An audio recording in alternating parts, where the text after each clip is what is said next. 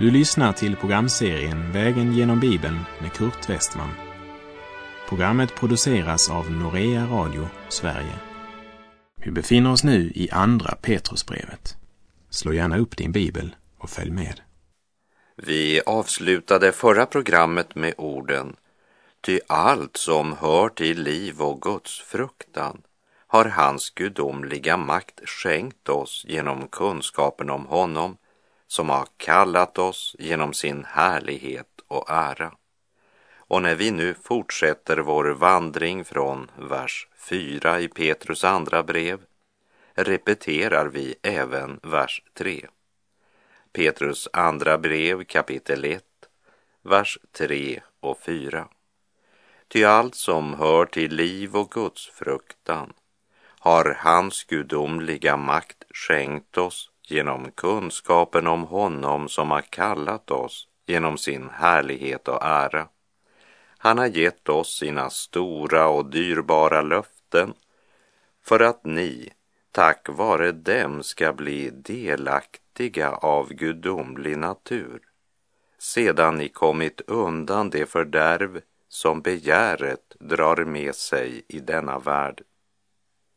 Petrus kallar Guds löften för dyrbara.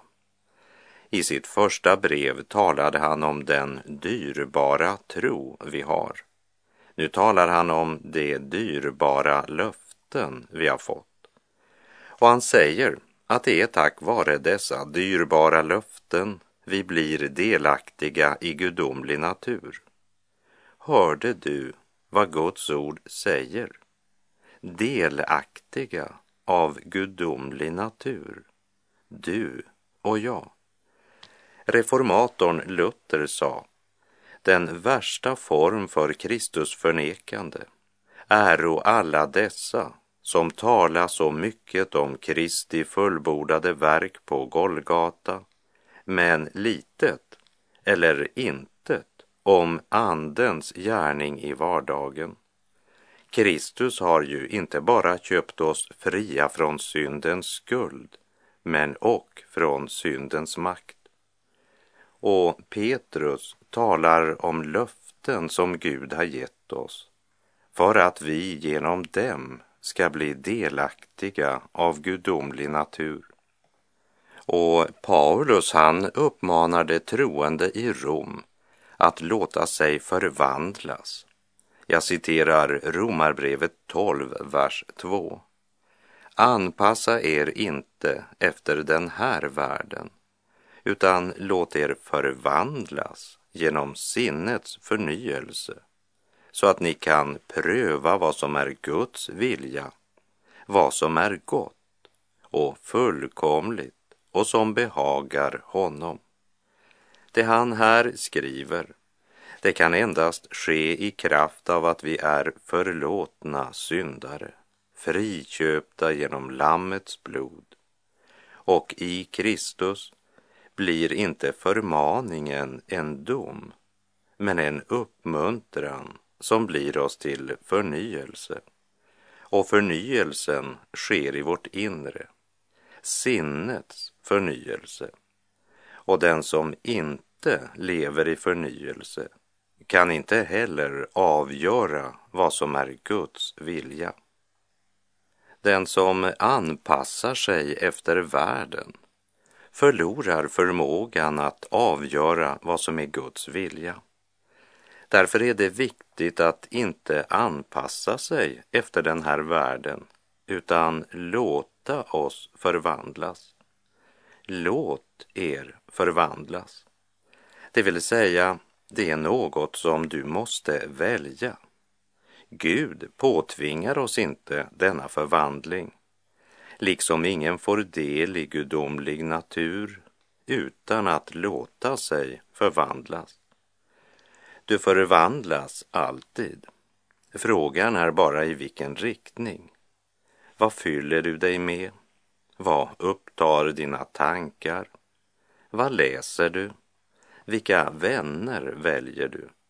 Vad är det viktigaste för dig? Ett bekvämt liv eller personlig helgelse? Att få del i gudomlig natur förvandlar vårt viljeliv. Det handlar om något långt mera än att bara rädda sig undan denna världens miljöförstöring. Det handlar om att bli frälst från denna världens korruption. Miljöförstöringen kommer utifrån. Korruptionen kommer inifrån. I Matteus 15, vers 18 och 19 säger Jesus men det som går ut ur munnen kommer från hjärtat och det gör människan oren. Ty från hjärtat kommer onda tankar, mord, äktenskapsbrott, otukt, stöld, falskt vittnesbörd och hädelser. Och till sin unga medarbetare Timoteus skriver Paulus i första Timoteusbrevets sjätte kapitel, verserna 9 till och med 11. Men det som vill bli rika det råkar ut för frestelser och snaror och många oförnuftiga och skadliga begär som störtar människor i fördärv och undergång. Ty kärlek till pengar är en rot till allt ont. I sitt begär efter pengar har somliga kommit bort från tron och vållat sig själva mycket lidande. Men du, Guds man, håll dig borta från sådant. Sträva efter rättfärdighet, Guds fruktan, tro, kärlek, uthållighet och ödmjukhet. Eller som det uttrycks i Romarbrevets tolfte kapitel. Låt dig förvandlas genom sinnets förnyelse. Och vi bör verkligen lägga märke till vad Petrus säger om Gud. Han säger att Gud har gett oss sina stora och dyrbara löften för att vi tack vare dem ska bli delaktiga av gudomlig natur sedan vi kommit undan det fördärv som begäret drar med sig i denna värld. Om vår korruption och egoism ska förvandlas till Kristi sinnelag så kan det bara ske på ett sätt. Vi måste bli delaktiga av gudomlig natur. Och hur sker det? Genom att gripa de löften som Gud har gett oss. Genom att inte bara vara ordets hörare, men också ordets görare. För den kunskap som inte får någon praktisk konsekvens i våra liv är inte tro, utan bara en teori. Och då är det ingen hjälp i att teorin är god. Men här är det viktigt att nämna att få del i gudomlig natur betyder inte att vår gamla natur dör eller försvinner. Snarare leder den nya födseln till en konflikt i vårt inre, där det nu är två naturer som kämpar om makten. Vi kan säga att det är friden som skapar striden, precis som i Abrahams hus. När var det Ismael började bråka? Ja, det sker ju efter att Isak har fötts. Att Isak blev född, det skapade ju verkligen en hel del problem i Abrahams familj. Det är efter att löftessonen blivit född som konflikten börjar. Från vår vandring genom Första Mosebok kapitel 21 minns vi hur pojken som var född av trälkvinnan Hagar spottar och driver gäck med honom som blev född i kraft av löftet. Ismaels sanna väsen och natur, det börjar avslöja sig efter att löftessonen inte bara blivit född, men också börjar växa upp. Den fria kvinnans barn får snabbt tjänstekvinnans son att avslöja sig. Och detta det är en stark illustration av den verklighet att en kristen har två naturer. Och väl medveten om denna strid ber Petrus att nåd och frid i ännu rikare mått ska komma oss till del genom kunskapen om Gud och vår Herre Jesus. Ty allt som hör till liv och Guds fruktan har hans gudomliga makt skänkt oss genom kunskapen om honom som har kallat oss genom sin härlighet och ära. Han har gett oss sina stora och dyrbara löften för att vi tack vare dem ska bli delaktiga av gudomlig natur sedan vi kommit undan det fördärv som begäret drar med sig i denna värld. Och det är som om Petrus säger, vi kan inte lägga till något till Guds dyrbara löften. Och det är underbart att få del i gudomlig natur.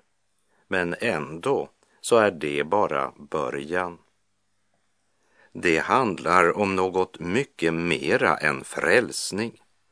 Därför skriver också Paulus i Efeserbrevets första kapitel, vers 18 och 19.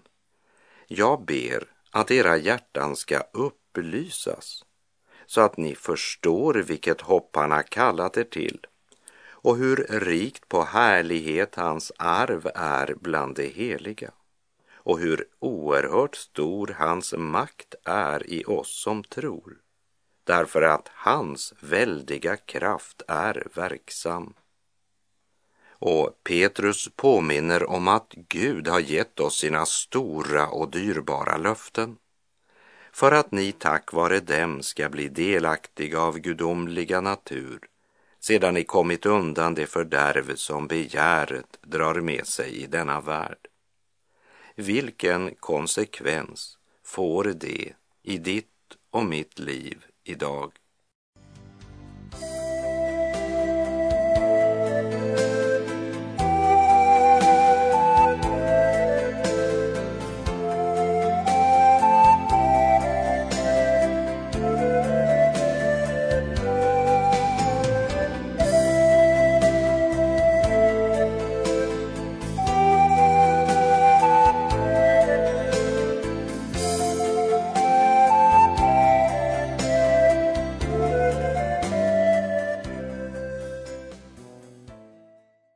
Genom Guds dyrbara löften har vi fått del i gudomlig natur. Vi har blivit födda på nytt till ett levande hopp och Guds helige ande bor i våra hjärtan. Och anden uppenbarar Kristus för våra hjärtan och genom andens uppenbarelse kan vi förstå Gud när han talar genom sitt ord. Anden levandegör ordet för våra hjärtan. Men efter att vi blivit födda på nytt så ska vi inte förbli spädbarn i Kristus utan växa upp och mogna i tron. Vi har ju genom Guds underbara löften fått del i gudomlig natur. Vi läser Petrus andra brev, kapitel 1, verserna 5 till och med 7. Gör därför allt ni kan för att i er tro visa dygd, i dygden insikt, i insikten självbehärskning, i självbehärskningen uthållighet, i uthålligheten Guds fruktan, i Guds fruktan broderlig kärlek. Och i kärleken till bröderna kärlek till alla människor. Gör därför allt ni kan för att i er tro visa dygd. Livet i Kristus är ingen lek och det är något mer än ord. Något mera än en trygghet i livet. Det är något mera än en livförsäkring. Det är något som sätter sin prägel på allt vi säger, tänker och gör. Petrus förmaning är mycket klar. Det är inget att tillägga. Gör därför allt du kan för att i din tro visa dygd. När Petrus räknar upp dygd, insikt, självbehärskning, uthållighet, Guds fruktan och så vidare, så är det inte som att samla pärlor på ett snöre. Inte heller är det som dominobrickor som ställs upp på en rad, så att när du knuffar den ena så ramlar efterhand alla de andra också. Det är inte alls på det sättet. Och inte heller är det som att stapla byggklossar på varandra tills man når högre och högre. Jag vet att Petrus i sitt första brev använder bilden av levande stenar som byggs upp till ett andligt hus. Men då ska vi komma ihåg att alla stenarna var levande stenar. Kristet liv handlar snarare om växt. Det är så Petrus förklarar detta här i det brev som avslutas med orden Väx istället till i nåd och kunskap om vår Herre och Frälsare Jesus Kristus. Hans är äran, nu och till evighetens dag. Amen. Bilden med ett träd som växer skulle vara välbekant. Vi minns från vår vandring genom den första saltarsalmens första verser att salmisten där förkunnade Salig är den man som inte vandrar i det ogudaktigas råd och inte går på syndares väg eller sitter på hädares plats utan har sin lust i Herrens ord och tänker på hans undervisning både dag och natt. Han är som ett träd planterat vid vattenbäckar som bär frukt i sin tid och vars löv inte vissnar. Det handlar inte om ett eller annat träd som växer vilt var som helst, utan det handlar om ett träd som är planterat och planterat på en helt bestämd plats vid vattenbäckar. Och det är en god och en härlig bild på på nyttfödelsens under. Herrens plantering som han vill förhärliga sig med. Ett uttorkat träd förhärligar inte trädgårdsmästaren. Ute i skogen så sker det två saker. Det träd som lever växer och det träd som är dött vissnar bort och förruttnar. Det är de två processer som föregår i skogen. Och en av dessa processer sker också i ditt och i mitt trosliv. Är du ett Guds barn så är det naturligt att växa. Och Petrus nämner olika frukter som kännetecknar andlig växt.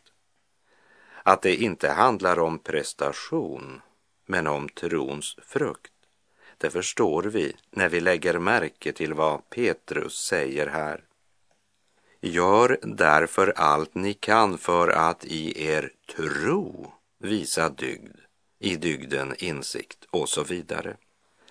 Här talar han om frälsande tro. Den tro som gör dig delaktig i gudomlig natur. Den tro genom vilken du fick del i syndernas förlåtelse och som gav dig hela Kristi rättfärdighet.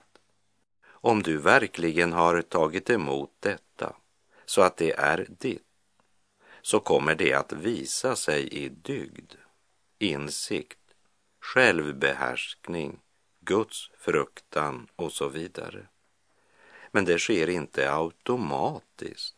Det vet Petrus efter att ha vandrat tillsammans med Jesus under många år och sedan själv nu lever i denna kamp där han gör allt han kan för att i sin tro visa dygd och insikt. Dygd, det talar om praktisk sedlighet, moral och omsorg som med fasthet står emot världens och tidsandans strömningar. Insikt, det talar om en stark övertygelse förenad med en sund balans som varken leder till fanatism eller till likgiltighet. Men samtidigt måste jag då säga att den som med frimodighet vittnar om sin tro och tydligt talar om vad Guds ord lär på olika områden. Han vill nog av många stämplas som fanatiker, av den som inte vill överge sin synd.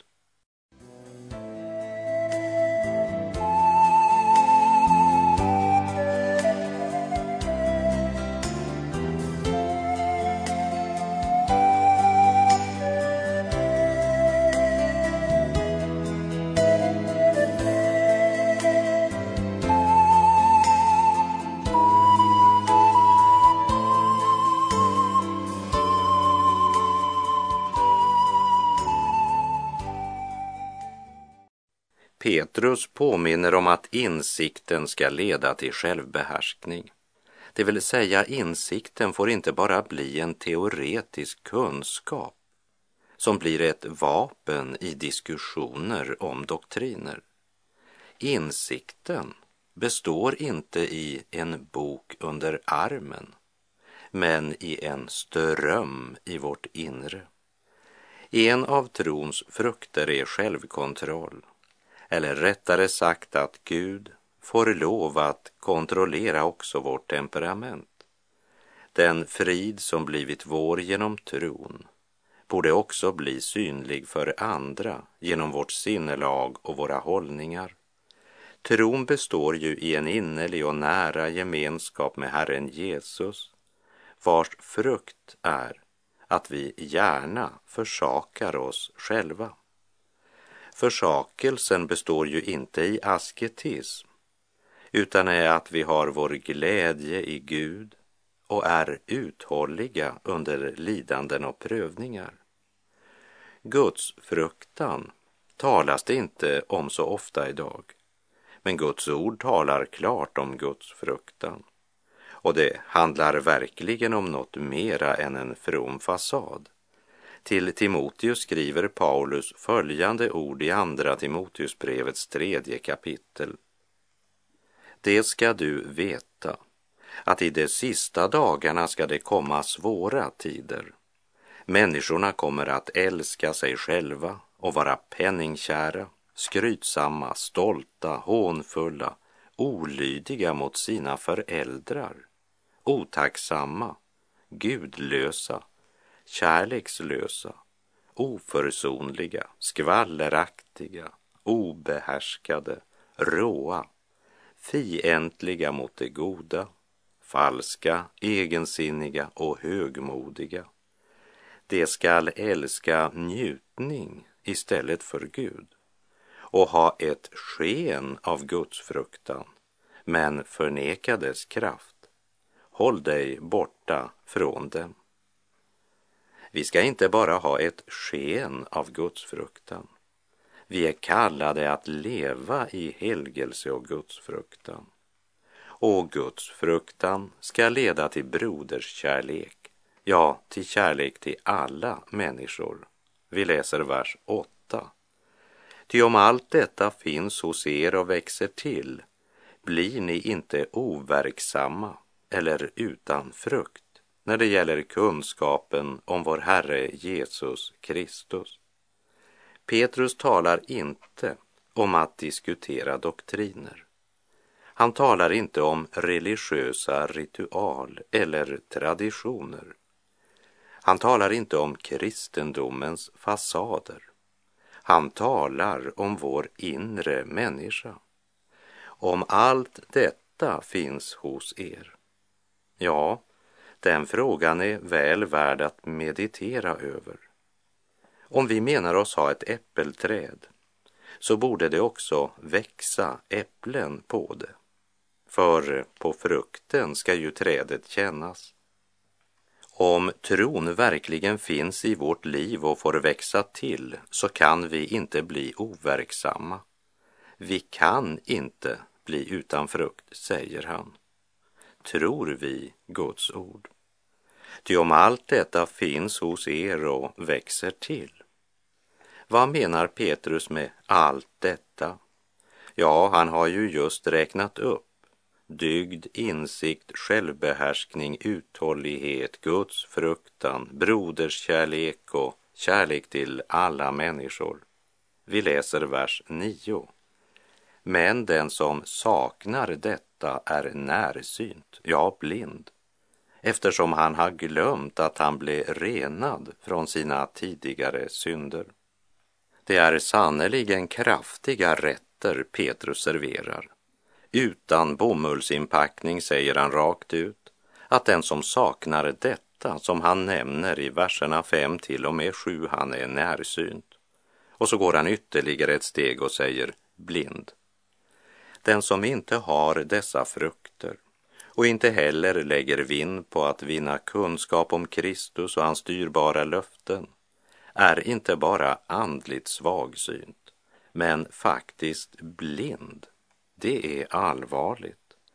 Och här tror jag att Petrus sätter fingret på en öm punkt som drabbar både de sterila församlingar som blivit mer traditionstrogna än bibeltrogna och styvnat i ritual och invanda former. Men det drabbar också de församlingar som i kötslig iver låtit suggestion och det själiska styra gudstjänsten i den febrila jakten på upplevelser. Frågan är inte vilken gudstjänstform din församling har. Frågan är, är det dygd, insikt, självbehärskning, uthållighet, Guds fruktan, broderskärlek och kärlek till alla människor som präglar våra liv i vardag och gudstjänst. För finns inte detta så är vi blinda, säger Guds ord. Det handlar inte först och främst om hur rätt vi har i ord eller handling, men om det är Guds ande och Kristi kärlek som driver oss. Kärleken, den varma glöden, starkare dig var än döden. Hellre vill du ge än taga, därför kunde dig behaga korsets död för människors skull. Mer och mer mitt inre känner hur mig själviskheten bränner. Skuld och sorg och tvivlets plåga bringar hjärtat till att fråga finnes någon hjälp för mig. Därför beder jag i tårar, låt en flod från fjärran vårar hjärtats djupa kärle smälta, alla hinder undanvälta, all min blodskuld skölja bort. En gång jag som alla andra genom dödens älv skall vandra, men jag fruktar ej dess bränning, ty din död är lösepenning ända fram till livets strand. Ja, jag tror på korsets gåta den kan himlens port upplåta och fast fienderna rasa sist i dödens bittra fasa öppnas nådens paradis. Herren vare med dig. Må hans välsignelse vila över dig. Gud är god.